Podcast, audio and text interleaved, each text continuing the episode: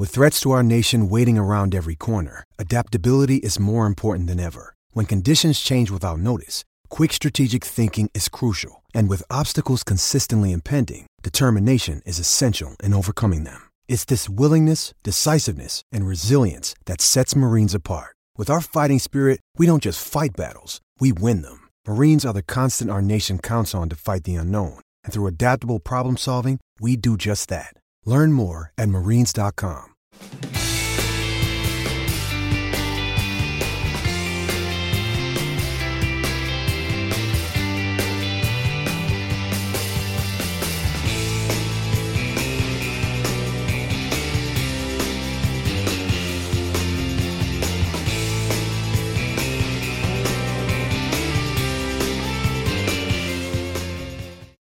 Happy Father's Day to all the proud papas out there, and thank you for logging into another episode of Fish Bites. My name is Danny Martinez, and today we have a sweet and short one for you.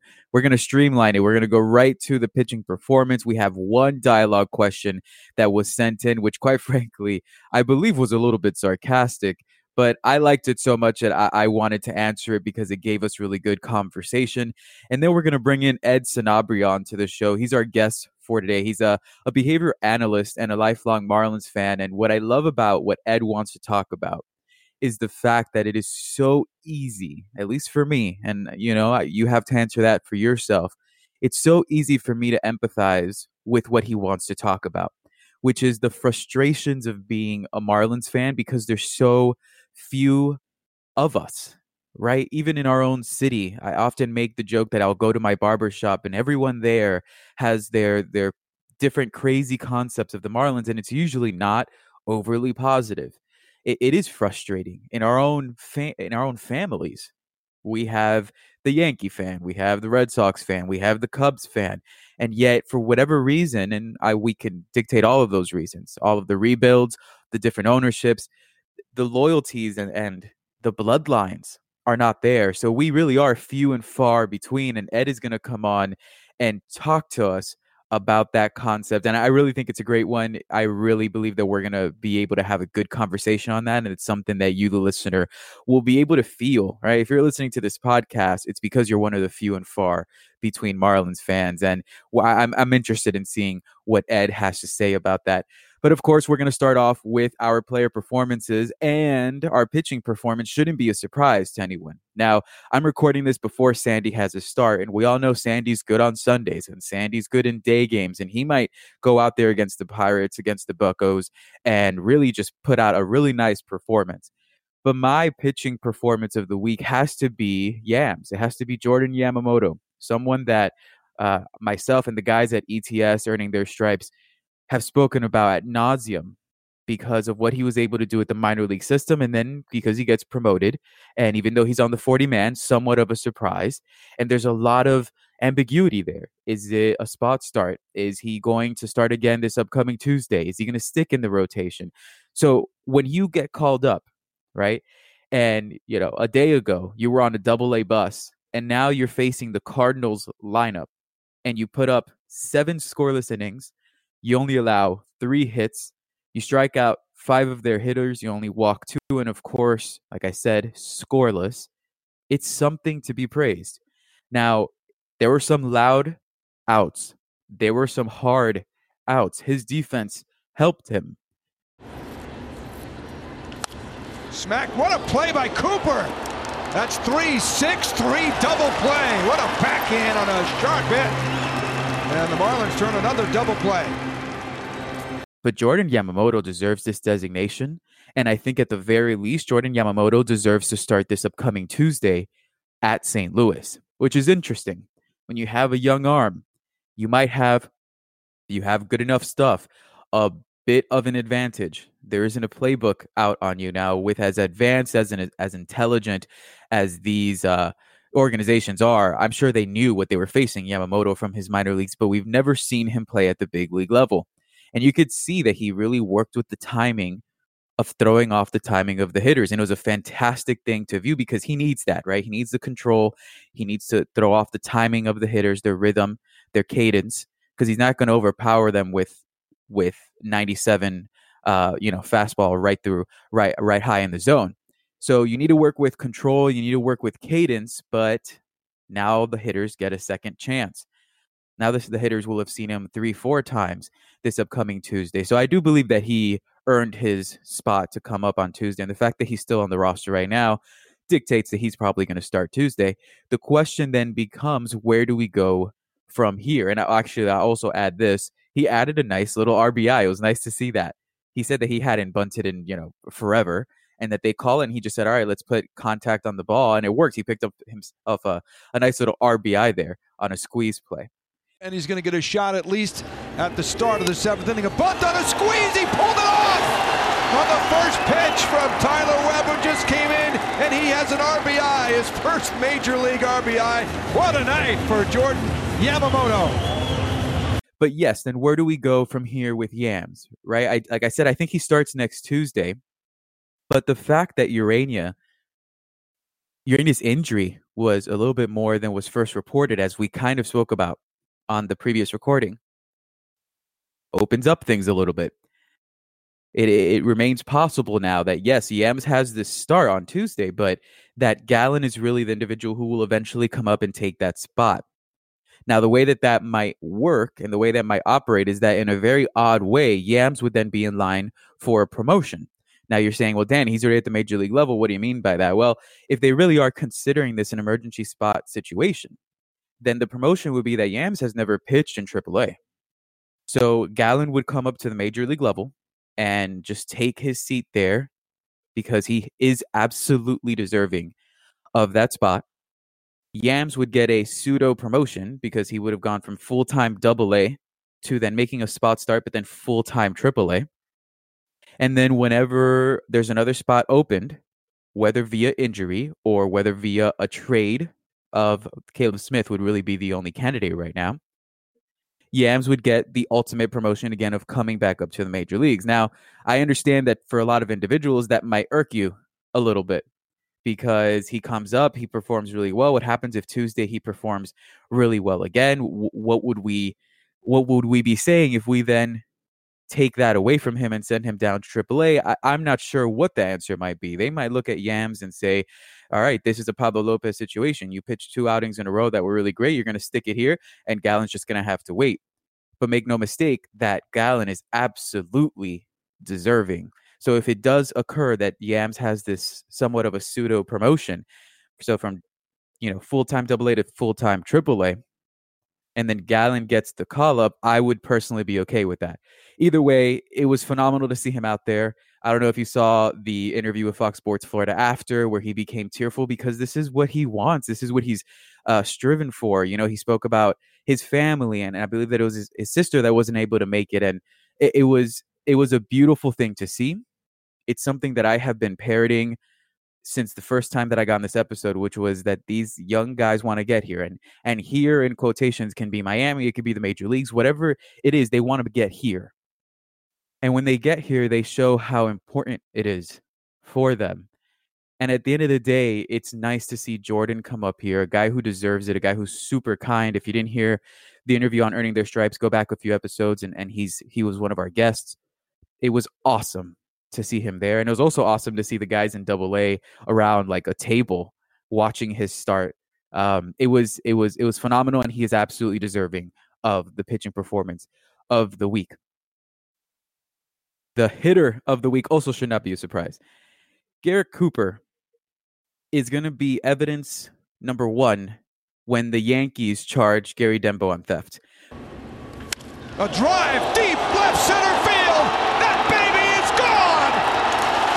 It's a grand slam, the second grand slam for Garrett Cooper in his career, and the Marlins lead 5 0 because the fact that Gary Denbo and the Marlins brass was able to get Caleb Smith and Garrett Cooper for the Yankees, this was actually the first trade that they actually made, is just phenomenal.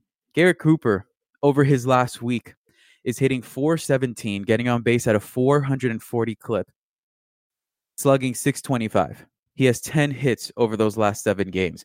Over the year, He's hitting 310 on base 391, slugging 491. He leads the Marlins in OPS at 882. And quite frankly, he's played adequate first base. The thing with Cooper was going to be whether he could stick in the outfield, whether he only, you know, he, he was never going to be a center fielder, but whether he was able to even be a corner outfielder. Well, at first base, he has a plus one defensive run saved thus far. Zero is average play. So he's playing around average to better defense at first. He made a few nice grabs. Yesterday, you could see that he's working quickly. He's making decisions quickly on ground balls that could be double plays. Do I go to first or do I go to second first? You know, it, it's it's nice to see because what's happening is, in my opinion, he is placing himself at least in the conversation to be a full time answer at first base. Now, listen, he is older, right? He's 27, 28. I'm not saying that he is going to be here in, you know, five, six years, but in the immediate, in the immediacy of the Marlins plan next year, 2021, when they should start competing, 2022, you can see a Garrett Cooper at age 30, 31 being, you know, I don't know if he'd be middle of the bat lineup at that point, or if they would even keep him where he is right now. He loves that two hole spot, but you could see him being a part of this core. This concept that a team needs to rebuild around a bunch of 25 year olds is ridiculous. He could be a 28 year old, 29 year old, 30 year old, especially when you're a bat first first baseman who can play there. Now, bat first first baseman is what I've been preaching in free agency, right? I've been preaching a Jose Abreu. And yet, right away, everyone says, well, he's already 32. He's getting older. Well, what if Garrett Cooper has made the concept of spending on Abreu at least inadequate or at least brought to the table that it's not something that we need to do? If that is the case, if Garrett Cooper continues this, and listen, he's hit wherever he's gone. This isn't something that should be looked at as a flash in the pan. Will he continue this pace? Probably not. But Garrett Cooper has been an adequate hitter. It's just been about staying healthy with him. Uh, he's been able to stay healthy this last month or so, and we're seeing the production that he can put forward. I don't have an issue with them passing over then a Jose Abreu, regardless of how great that would be for marketing situation of the Marlins. If that means that Garrett Cooper has been at three years younger, four years younger, been able to put, put up the offensive production that we would be spending heavily for anyway. Garrett Cooper's not the sexy name. I understand that. From a marketing standpoint, it's also not necessarily showing Miami that, oh, we're going out and spending. You go out and you spend on a Jose Abreu, that's a significant step for Miami. And we're going to talk about that later on, what that might mean for the city. But he has definitely put himself in the conversation. Or maybe you can use that money elsewhere. Maybe you use that money for a shortstop or by 2021 if you know this myriad and arsenal of arms that you have if you still haven't filled out your bullpen you go and you spend heavy on a you know uh, significant innings eater or on a high leverage back of the pen arm at the end of the day what's exciting here is that Garrett Cooper was got for nothing he was brought over for almost nothing. Look, Michael King is a, is a very good prospect, had a very good year, was showing a lot of development prior to getting hurt. I understand that. But consider that you got Garrett Cooper and Caleb Smith. You got two lottery tickets, and both of them seem to be cashing in. Both of them have injury concerns. We see that right now with Smith, and we've seen it before with Cooper. But man, Gary Denbo's going to have a hard time not looking at theft when you're talking about that trade and when you're looking at the production. I'll say it one more time over the last week 417, 440, 625 with 10 hits. He's not going to stay at that rate. But if he stays even close to his over the year numbers right now, which is 310, 391, and 491, you're looking at someone who has made it nece- unnecessary to go get a Jose Abreu because you have a younger version of a nice first baseman already in the organization. So, our dialogue question I, I mentioned that it sounded sarcastic, and we're gonna go into it, right? We have a good 10, 10, 15 minutes maybe until until Ed comes on. I was sent this email and this private message on Twitter from the same person. Quote, Danny, is there anything you were worried about? Okay, I get it, right? I'm a positive guy, right? This was possibly a taste of sarcasm um, and, and of course, it's all in good fun, right? I won't say who mentioned it, whatever the case is, but I understand. I'm a positive individual. I, I sent this out, and this was all this entire thread on Twitter was because of this question, right? I, sent this out. I said uh, part of the thread. This was a tweet. I said there are negative developments in year two of the rebuild. There are positive developments of the rebuild. If it seems like some of us, myself included, are too positive, it's because we have to repeat the same stuff over and over and over again because men, many only focus on the negatives while ignoring the positive. So I can understand how someone would say, Danny, is there anything that you actually feel there is an issue with? Because it seems like everything is going to work out or everything is positive, whatever the case is. To those who say that, I mean, I'll also say you're probably not paying close enough attention. I've been on on here and in my articles uh, critical of certain things, whether it was the Chip Bowers situation, whether it was the entire first year public relations, the way that they handled the Stanton trade, the fact that they didn't trade the arms last year when they were at high leverage uh, in the bullpen pieces. So if you really think I'm only positive, I think that you are simply not paying enough attention. And you're only focusing on the things that I have to repeat over and over again. Guys like myself and other individuals that do the same, because everyone's always overlooking the positive and only focused on the negative. So you hear me over and over again as a vocal point vocal point repeating the same stuff. But to answer the question, and I'm going to have some fun with it, absolutely there are things that I'm worried with. Are you kidding me? How could I not? Right? I mean, how could we not with the circumstances that have surrounded this franchise? With the fact that no rebuild is a sure thing. And with what I'm not going to say and reveal quite yet, but the biggest thing that I'm worried about is so meaningful towards if there's any success or not, and it has nothing to do with the players. So I'll answer this conversation. Uh, I'll answer this question in two pieces.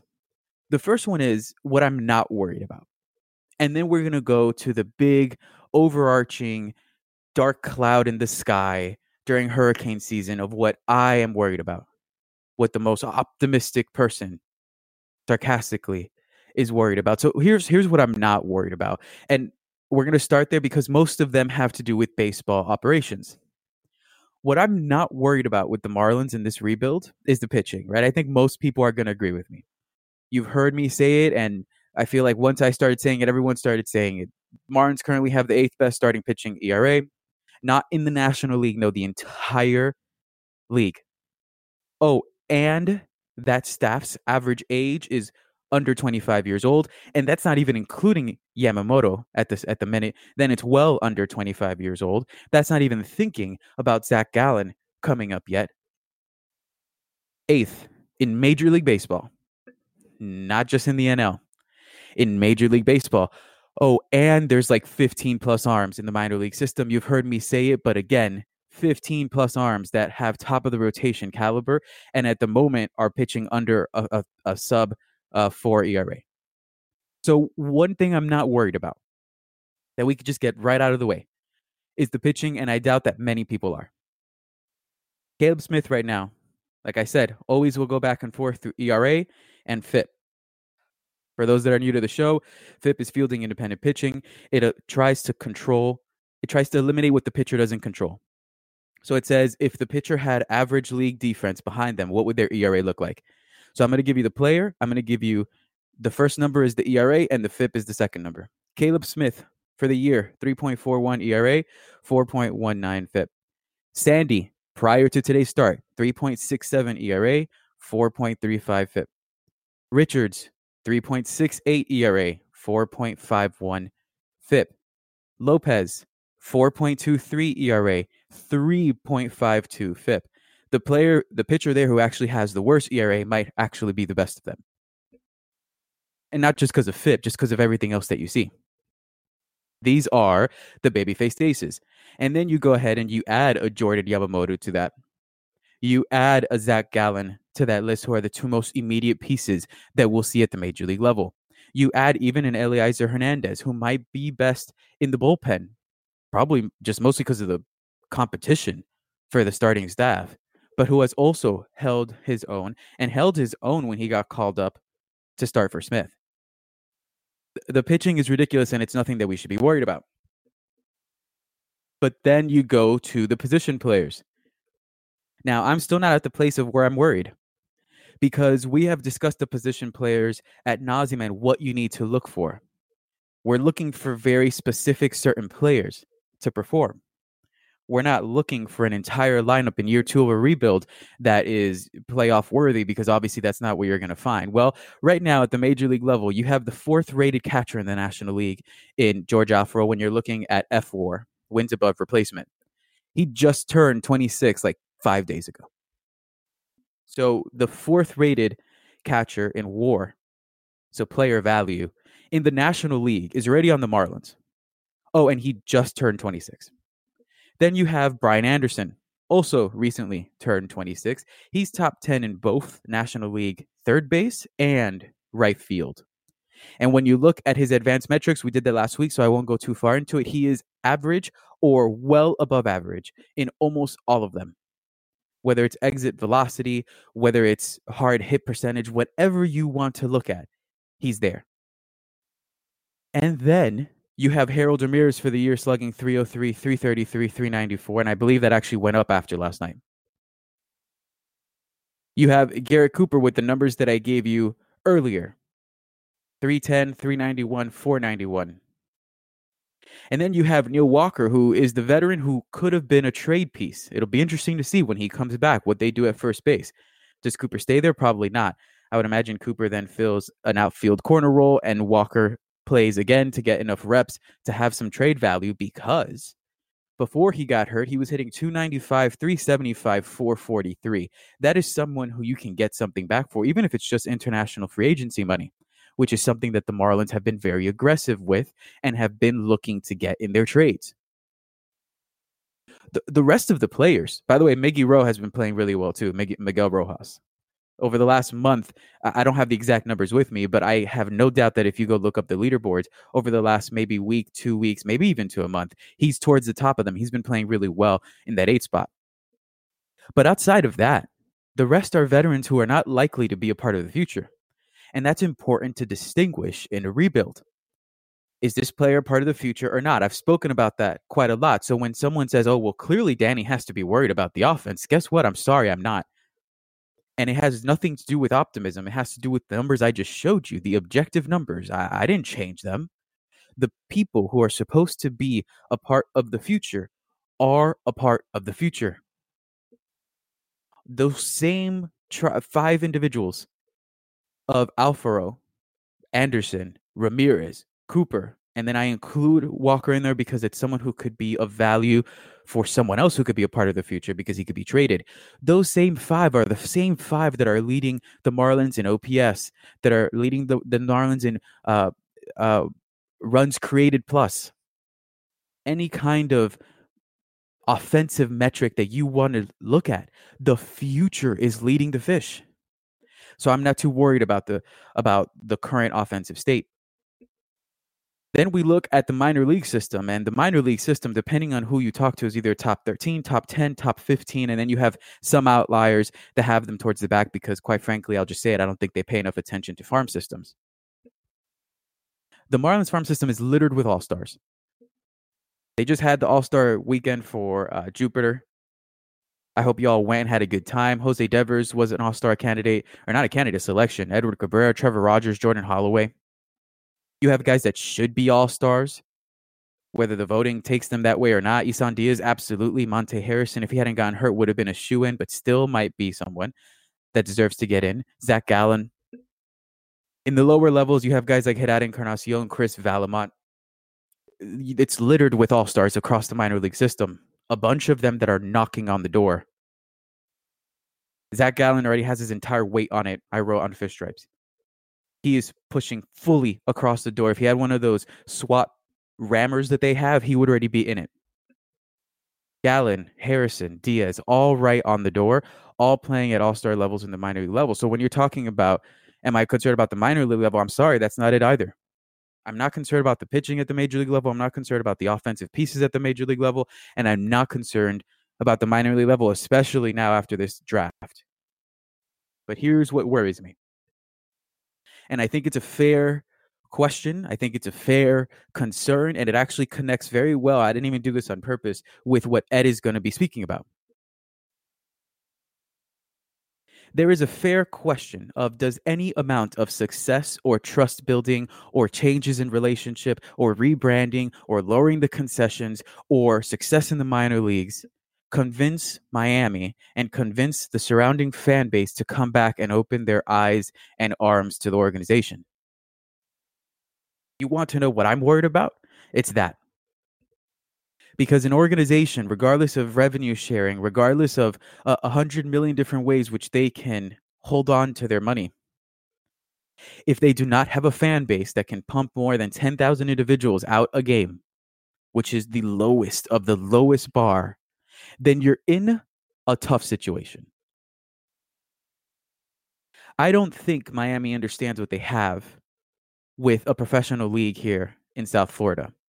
And I don't blame anyone that is past it because at the end of the day, we have discussed this over and over again. The concept of the rebuilds, the concept of being a scorn lover, the concept of I, I, I'm just being honest, not knowing who was even traded for for the big names, the concept of not knowing how they're doing in the minor leagues, the individuals that only care about the win loss record at the major league level and have no interest whatsoever at the minor league system.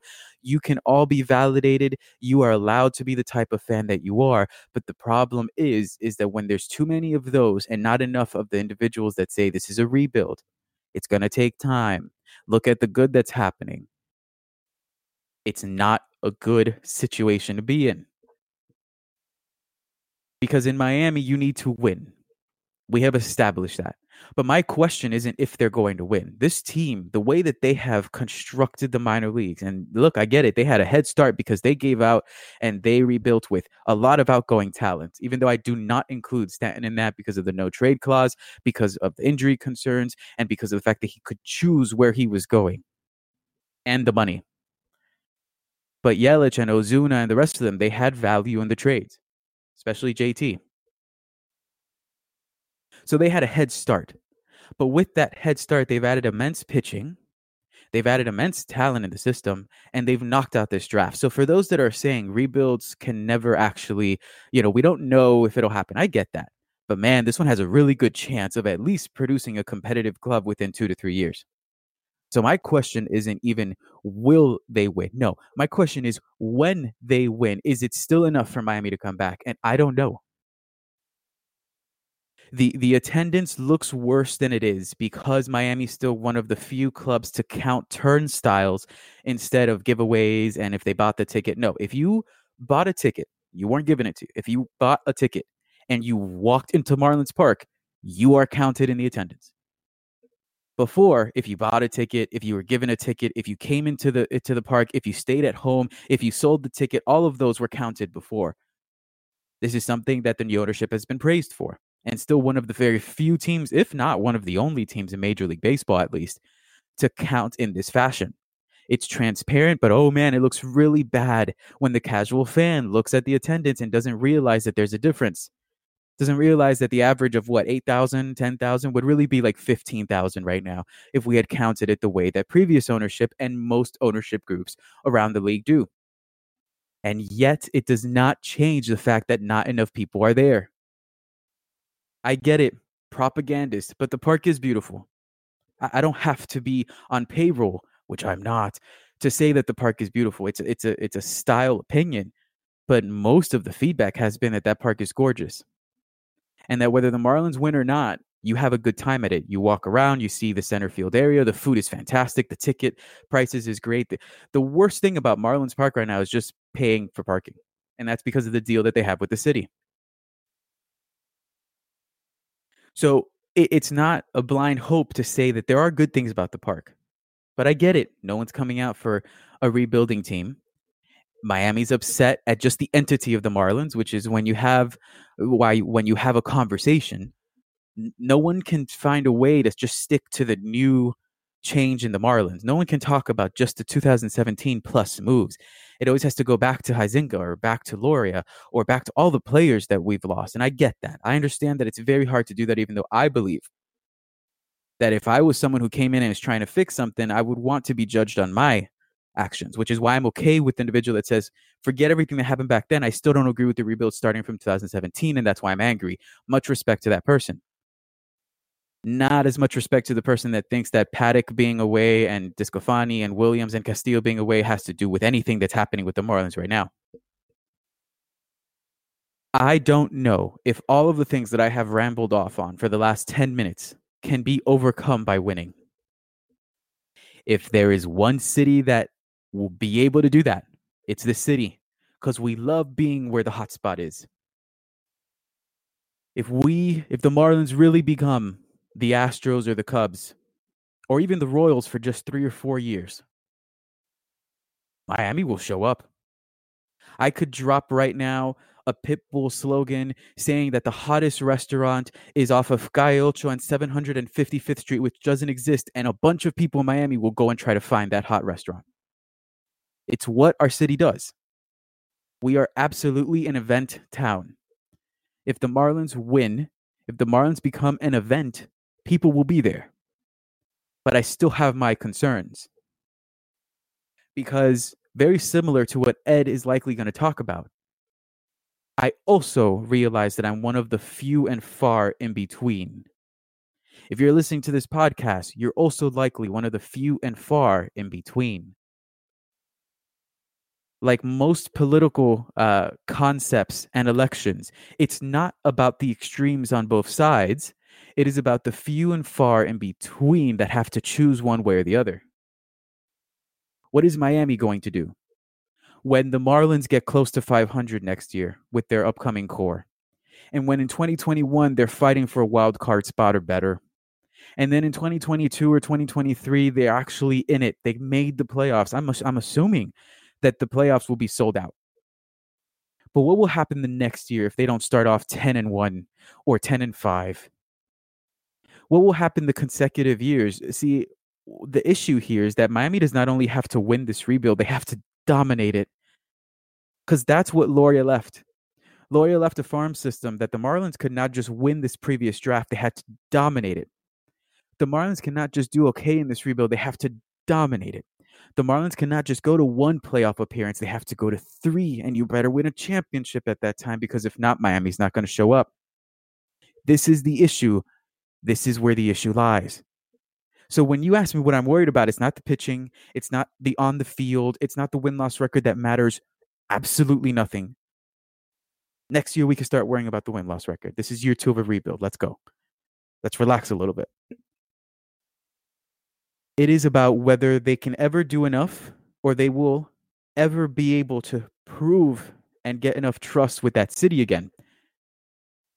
Because of all of the disarray that has happened and because they decided whether financially alone or baseball decision alone or a combo of the both, which is what I believe in. There's a theory of why they did this rebuild. It was financial and baseball decision. There's merits on both sides of the of that discussion. They decided to do it and they decided to add to the scoring lover and they decided to add to that because they had to have known that this was kind of the response they were going to get.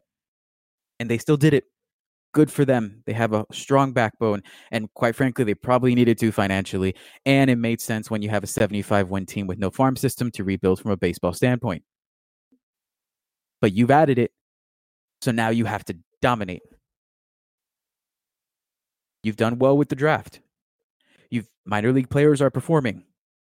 To me, it's not even a question of if this rebuild will produce a better product than the 2017. It will when it comes to win loss in a few years, this rebuild will absolutely have a better product than any of the four years that that core was together.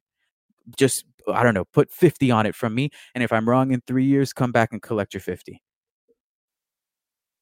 And yet, my question is even with that, will it be enough? Ed Sanabria is going to be calling in in a little bit. Look forward to that conversation. Hear him out. He's a really bright guy. And like I said, and, and very similar to this conversation that I just had right now with you. He's going to give us an interesting perspective on being one of those few and far in between.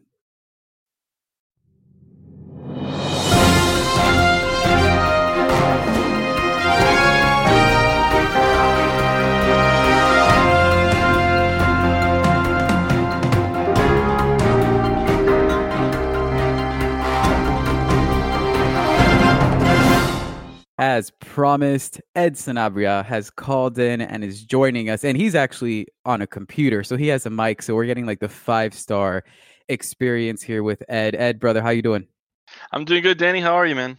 I'm good, man. I'm excited to have you on for a myriad of reasons. Number one, because, you know, like with anyone that comes in and with anyone I really engage with, I love talking baseball with people that know what they're talking about and you definitely fit that bill. And then number two, like you're in the same career, you know, path as me somewhat, right? Dealing yeah, with different Yeah, definitely. Different populations and a, a different kind of uh conversation pieces, but I haven't had someone yet that's in the mental health field and in the psych field. So it's pretty cool to have you on, but I won't be the one to introduce for you. Go ahead and let the people know who you are and, and, and what you do. All right. Uh, my name's Ed Sanabria. I'm a behavior therapist here in uh, West Kendall, South Florida, Miami. I basically travel all over the place. I've been a huge, passionate fan of the Marlins since its inaugural season. I was born in '93, same year as the inaugural season. Uh, I've attended two games of the O3 World Series. I was a season ticket holder for from 2011 to 2014. Um, and I've just been a diehard fan ever since I can remember. It all started with my father, and I've carried it carried it over to me, and I try my best to carry it over to everybody around me. But it's not that easy. Yeah. Yeah, it's not it's not easy and I hinted at this earlier in the recording that this was one of the reasons I was also excited for you coming on because I think, you know, I always ask the individual what they want to talk about, right? I'm never going to force anyone to talk about what they um, you know, other than what they would choose. And you gave me a really great topic because it's one that I think we can all empathize with. We could all understand this. If you're listening to this podcast, you're a Marlins fan and you're probably few and far in between right? And that was kind of your concept was the fact that it's frustrating sometimes being a marlins fan even within the city because we feel like we're so limited and there's such a, a small minute amount of us. So talk a little bit about that because really as soon as you sent me that i smiled because i could just feel that within myself. Talk to me about about the frustrations that come with that. So i think um something that a lot of us have experienced and and just being a fan is just you know you bring up Miami Heat, you bring up even dude, you can even bring up the Dolphins who have probably you know some would argue a worse uh, career than the Marlins do. Mm-hmm. But you know people will go to Dolphins game and they'll back the Dolphins like you know like it's life and death. People will go to Heat game, same thing. You know Heat have a winning culture and I completely understand that. Then you know you go to the Marlins and well, I, you can mention the Panthers too, but if I'm being honest, not a lot of people talk about the Panthers.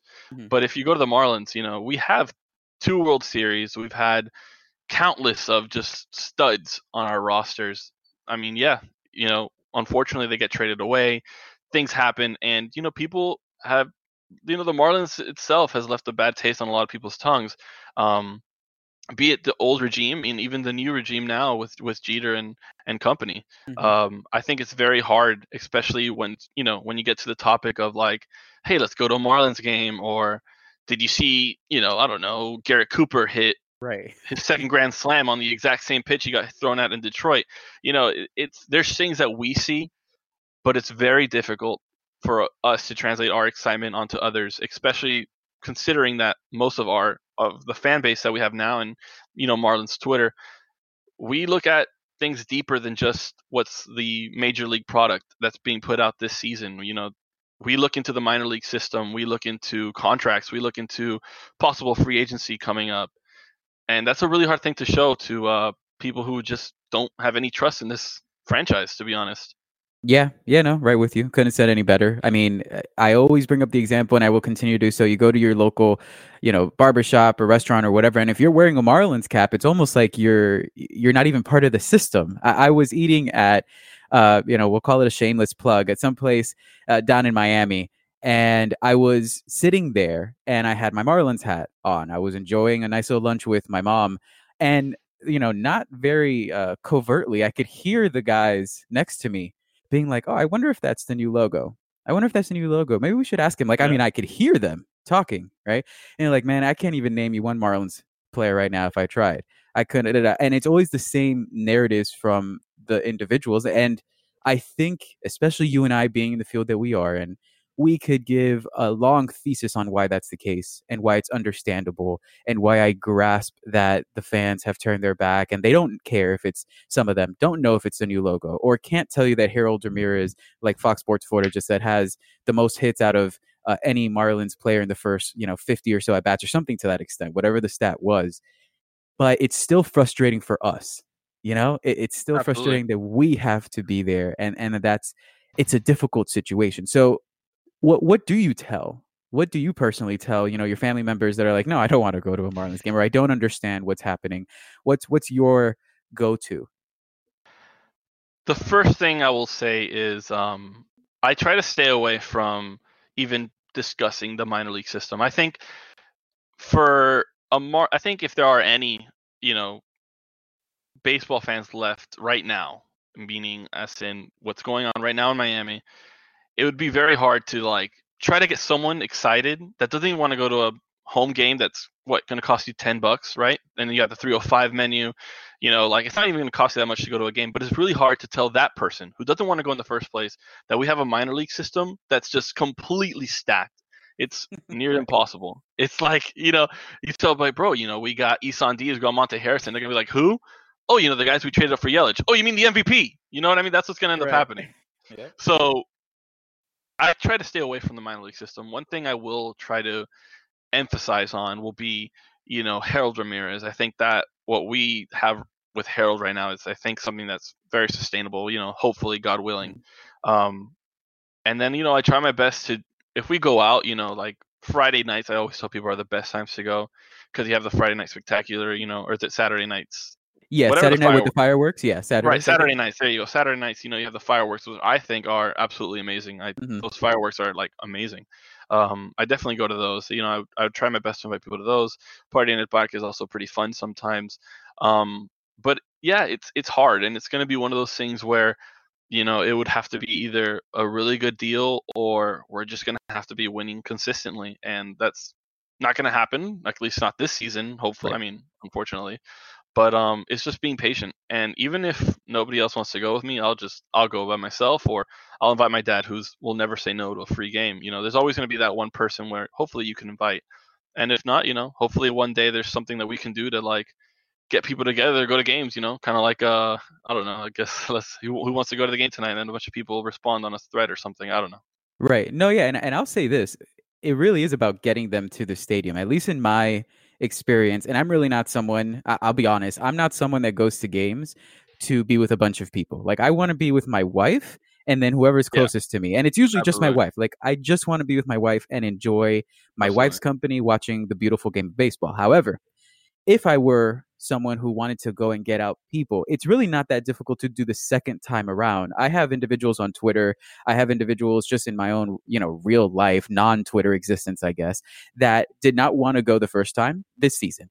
And if they Mm. go this season, they're excited to go the next weekend, even if they lost nine to zero, because there really is something about the stadium this year, whether it's the concessions, whether it's just the atmosphere, whether it's Friday nights and Saturday nights with the band in the, you know, section uh, Comunidad 305, yeah. it, people don't want they're hesitant to go in the beginning and then when they go it's a fun experience but i'm with you. If you bring up isan diaz you're right they're going to trigger word christian yelich and then even if isan diaz becomes something oh when were we going to trade them? Right? It's the same narratives absolutely. and and the hope is that winning destroys that and you touched on this without even knowing.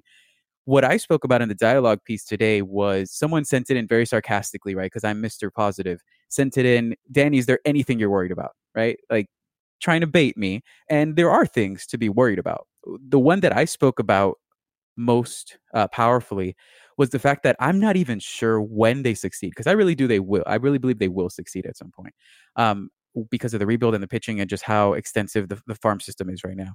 But even if they do i'm not so sure they can get the trust back of the city and i'm not so certain that their miami's going to come back the way they are. That's that's my worry that's my worry. Now, you said if they win, which is something I've also said before, Miami will show up because that's the way Miami is.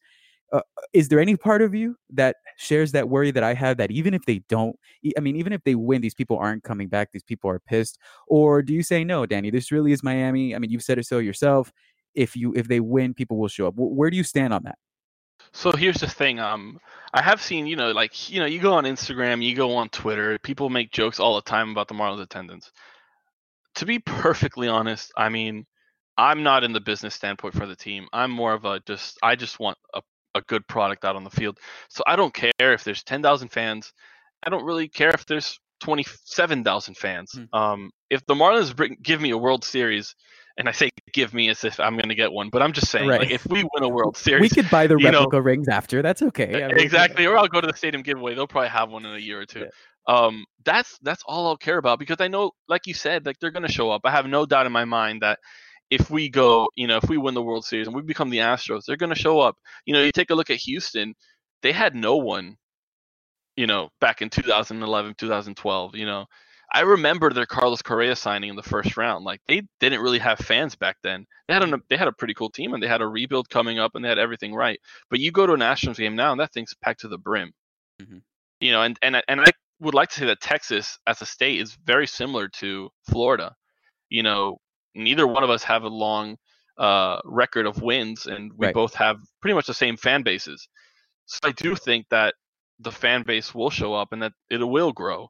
Um, I do think also though that a lot of what has to do with the lack of fans going to the stadium is just the location. Mm-hmm. Um, I can understand that for a lot of people it is rather inconvenient, but I do think that they will show up, and even if they don't, and the Marlins are winning championships, I don't think I don't think that'll bother me. Yeah, yeah, I'm with you. I mean, at the end of the day, Miami will front run to a certain extent. And we're not part of the marketing. So that's not something that we have to worry about if the on field product gets there. Is there any part of you, uh, or rather, I'll ask it in a more open in a stance. What is your expectation of the on field product? You know, the question of, well, when would we look at them competing again? Or, or what do we like about the current status of the Marlins and current state of the Marlins and what we don't like? What are, what are your thoughts on that?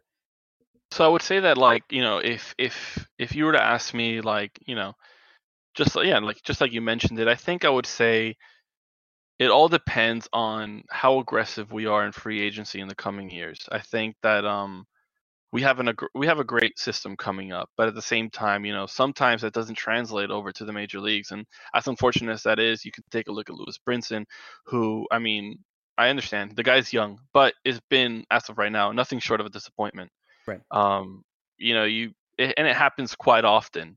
And it's not fair to you know just assume that someone's going to be this great, outstanding player because you you really never know. Uh, you can take a look at just other teams, the the Braves with um, Swanson, you know, even the Nationals with Robles.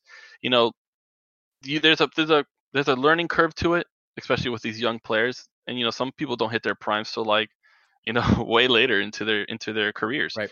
Um, so I do think that a lot of it will have to do with what they do in free agency and also, you know, what ends up happening with these uh you know, young players coming up in the system. But honestly, I would say by 2022 we should be you know, if not winning the division, you know, getting there and just, you know, ending the seasons above 500. I definitely think that showing having what we have now, I think this team with just a few more hitters could have been a 500 team. Mm-hmm. because we have this we have the starting pitching. We have a pretty solid core with Cooper and Ramirez and you know Alfaro even even mm-hmm. though I know Alfaro probably isn't part of their future plans, but as of right now, I mean I can see him being a stud in the team. He's going to be, right. you know, a great player. So I would say around 2022. I think that's what I've been telling people at least. Sounds good.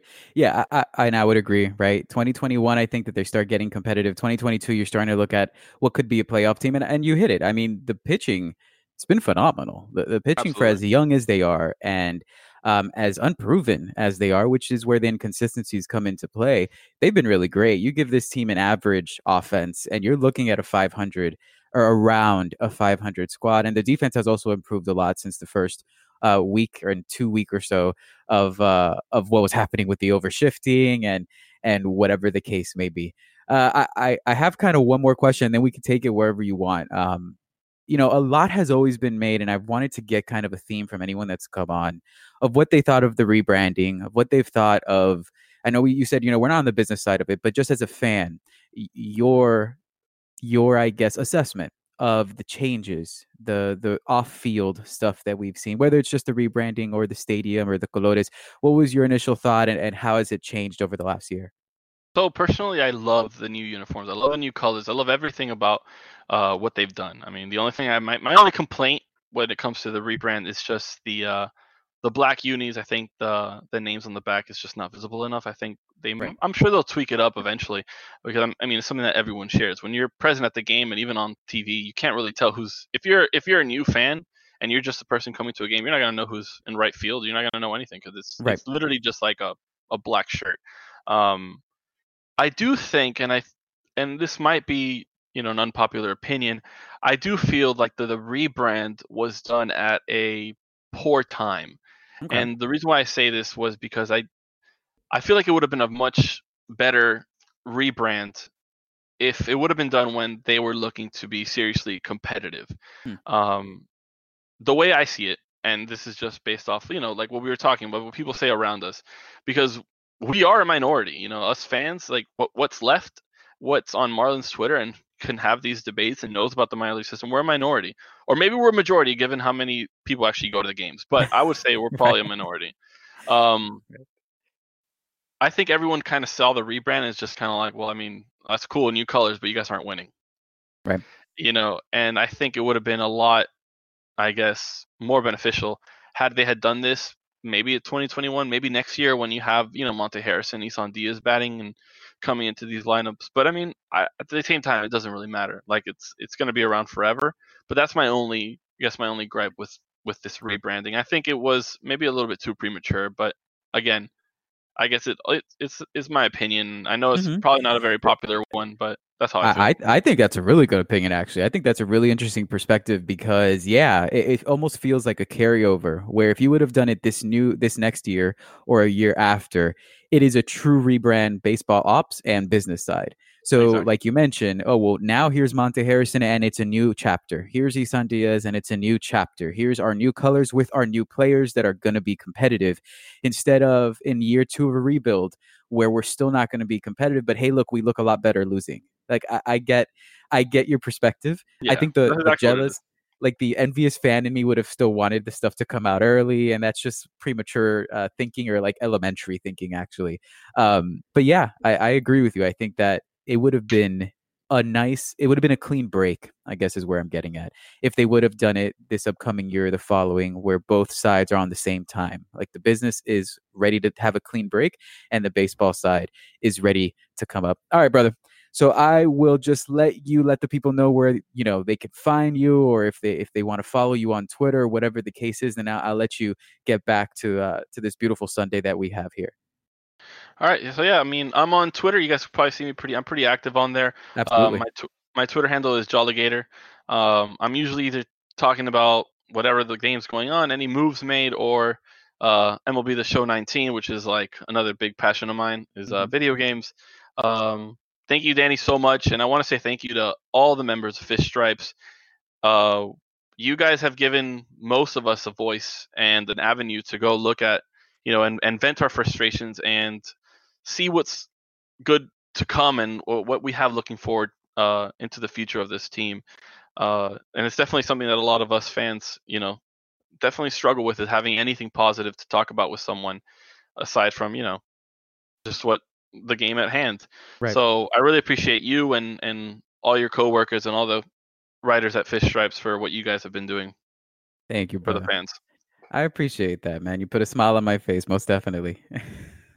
All right, Ed. I will see you. Thank you again for coming on, man. And as always, go fish. Go Fish.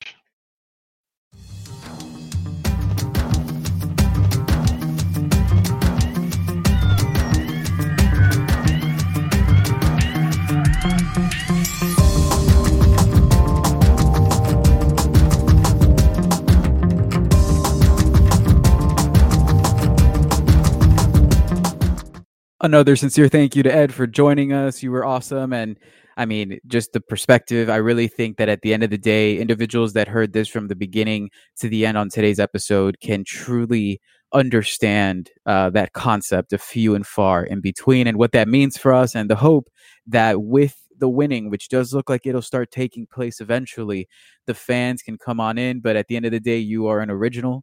You are now on air for them to know that you were here when the Marlins were 21 and 40 something. Um, and I appreciate you coming on. All right. Another happy Father's Day to all of those of you that are papas. Um, I hope that you enjoy your weekend. I hope you enjoyed this episode. As always, I will always ask for you to like and subscribe and leave a review. As always, also make sure to listen to our sister podcast. We all do a, a great job at really identifying things throughout the system, whether it's in A bar, whether it's earning their stripes across the minor league system. Give us your feedback, continue with the dialogue questions, and I hope that you enjoy what we give back to you. Go fish.